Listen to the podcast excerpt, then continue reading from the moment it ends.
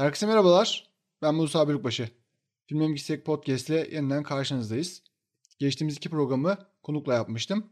Önce Pearl ve X üzerinde korku sinemasını Çağla Okutan'la, sonrasında ise Kurak Günleri Elif Büşra Keleş ile konuşmuştuk.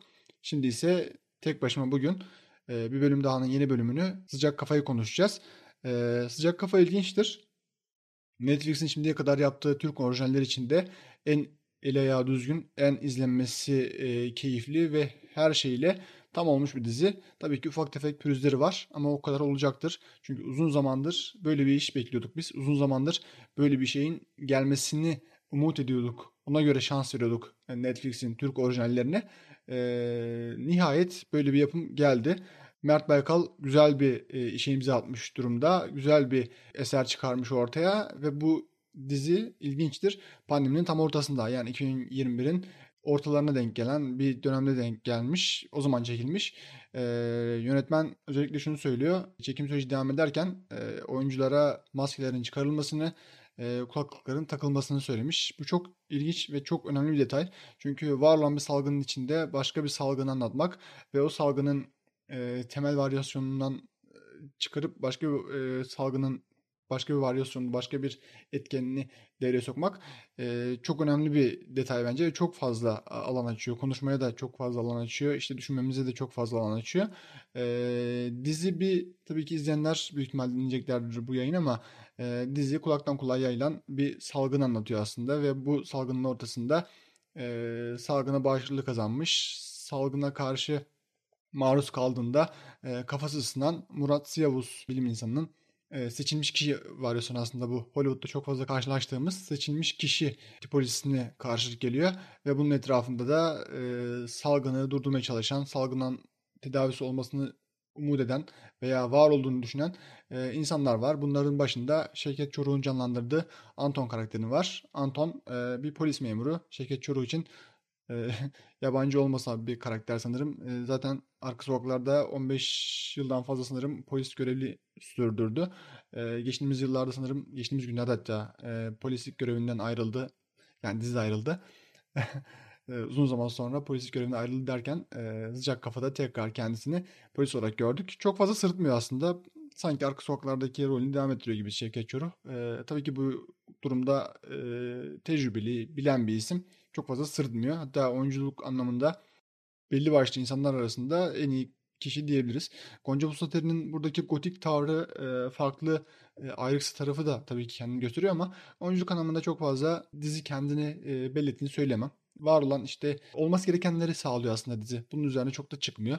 E, Osman Sanat da aynı şekilde var olanı sağlıyor. Güzel bir oyun çıkarıyor ama wow diyeceğimiz bir performans göstermiyor aslında. Hazal Subaşı da keza aynı şekilde. Hatta Hazal Subaşı yer yer biraz sırıtıyor. Ee, belki de burada Osman Sonat'ın karşısında oynayacak kişi kendisi değildi. Ee, biraz toy kalmış. Oyunu verebiliyor, çıkarabiliyor ama onun neresine taşıdığını e, söyleyemeyeceğim diyeceğim. Ufaktan bu distopya konuştuğumuz için distopyalarda özellikle e, atmosfer kurulumu çok önemlidir. E, buradaki atmosfer kurulumu 3'ten sonra sizi ikna etmeye başlıyor ve böyle bir dünyanın içinde var olduğumuzu e, inandırıcılık boyutunu daha da belli ediyor. İlk üç bölüm izlediğimde çok fazla ikna olmamıştım ve pek çok şey yapay kalmış. Pek çok şey e, masa başında çizilmiş, eskitilmiş e, tabelalar, her yerden duman çıkması, işte zaten İstanbul'un belli başlı yerler hala yani sıcak kafada sanki kurulmuş setler gibi olduğu için distopyada sanki biz olağan haline gelmiş gibi.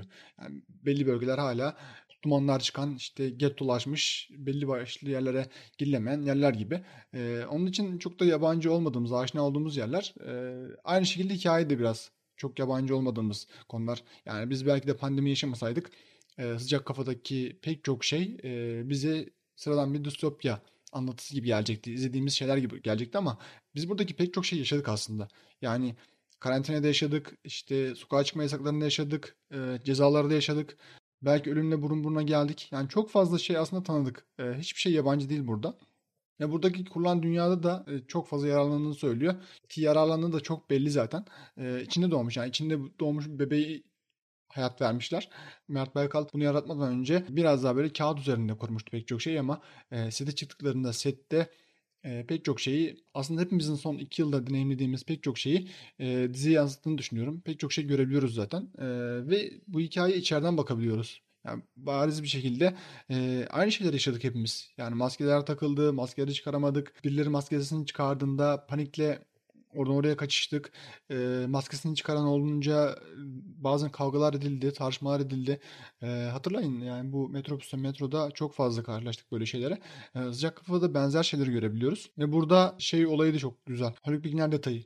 Haluk Bilginer normalde e, neredeyse e, internette yayınlanan dizilerde rol almış bir oyuncu. Masum'la başlayan, Uysal'larla devam eden pek çok yapımda e, Haluk Bilginer'i gördük. Ama burada ilk sezon itibariyle en azından diyaloğu yok Haluk Bilginer'in. Bir tane diyaloğu var. O da buradaki işte abuklamak dediğimiz işte salgın maruz kalmış insanlar e, abuklamış olarak adlandırılıyor. Abuk olarak adlandırılıyor.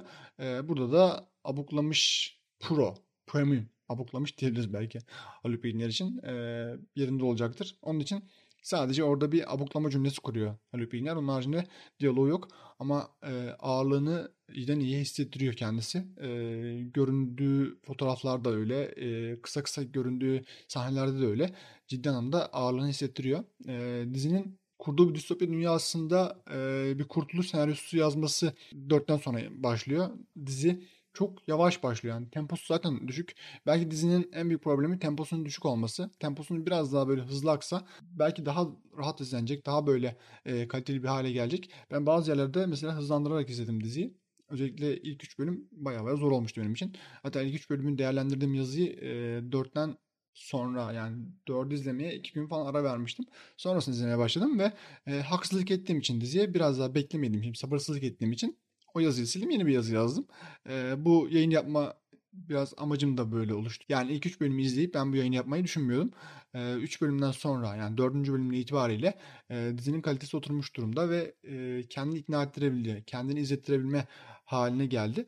Burada da şöyle bir detay var. E, dizinin bence en çok ilgilendiği noktalardan biri e, örgütlenmeyi, yani direnişi, e, birlikte olarak bir gücü, bir iktidarı e, yenmenin bir erk gücünü yenmenin e, tasavvurunu biraz kurguluyor bize. Yani biraz biraz örgütlülüğü ateşliyor. Bu detayı çok güzel. Özellikle bugünlerde son zamanlarda e, buna bizim çok ihtiyacımız var. Ve dizi bize bunu veriyor açıkçası. Yani bir güç odaklarına karşı ve kıstırılmış, sinmiş bir halkın e, yeniden örgütlenip yeniden beraber bir şeyler başarabileceğini aslında mimliyor dizi. Bu yönüyle e, ciddi anlamda güzel ve şeyi de ikna edebiliyor size. Özellikle 7-8. bölümde heyecan doruk noktasını çok iyi götürüyor. Burada temposu da biraz daha düzeliyor. Tabii ki yer yer böyle tabii ki böyle yer yer karikatürize edilmiş, e, ikna etmeyen, e, gereksiz dramaları da kaçıyor. E, bu da dizinin defoları ama olacak. İlk defa bu kadar başarılı bir işe imza attı.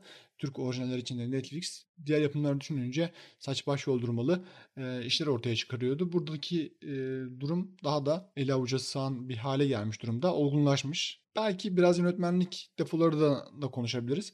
E, yönetmenlik olarak bazı sahnelerde çok sırıtan e, yerler var. Bunu niye yaptık falan diye. Çünkü anlıyoruz yani. Bu e, çok fazla altın çizmeye gerek yok cümlelerin. Altın çizdikçe çizdikçe daha da kalitesiz hale getiriyorsun. Gerek yok. Seyirci anlayabildiği kadar anlar. Anlayamadığı zaten bir yerlerden okur, bir yerlerden izler. Artık bu yayınlar, bu yazılan metinler biraz da bunun için var. Onu da yapmıyorsa boş verin anlamasın yani. Herkes anlayacak diye bir şey yok. Hollywood anlatıları da artık eski dinamini kaybetti. Bu Hollywood mantığıdır. Herkes anlasın. Herkesin en hatlı insanın bir anlayacağı bir şekilde dizayn ediliyor bu yapımlar. The en azından eskiden. Hollywood'un prime döneminde artık yapılmıyor. Artık da yapılmasın.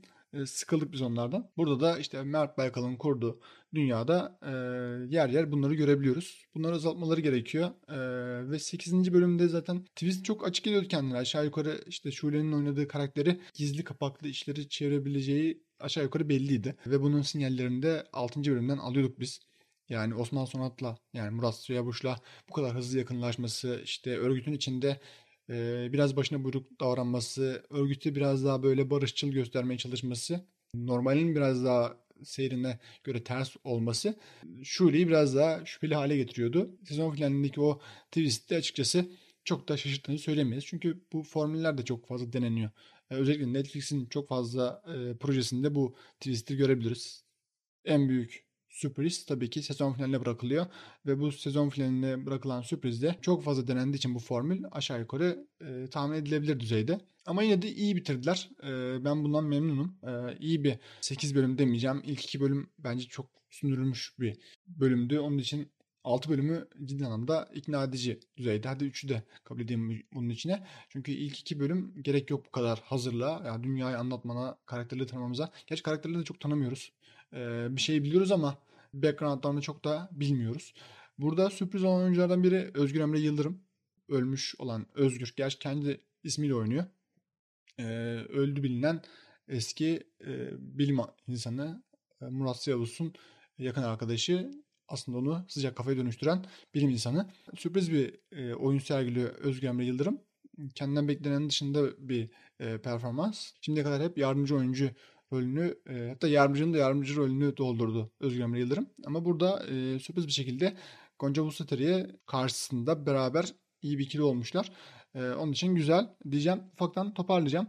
Evet bugün sıcak kafayı konuştuk. Sıcak kafa şimdilerde hala sanırım Netflix'in top 10'un listesinde herkes izlemeye devam ediyor. Umut vaat edici. Ee, şimdiye kadar yapılan işlere benzemiyor. Farklı şeyler denenmiş, farklı şeyler oynanmış. Ufak çaplı defoları tabii ki var ama bu defolar halledilmeyecek şeyler değil ve iyi bir deneme olduğu için de bunlar e, tolere edilebilir diye düşünüyorum ben. Onun için güzel bir izledik. Başka bir programda görüşmek dileğiyle. Hoşçakalın.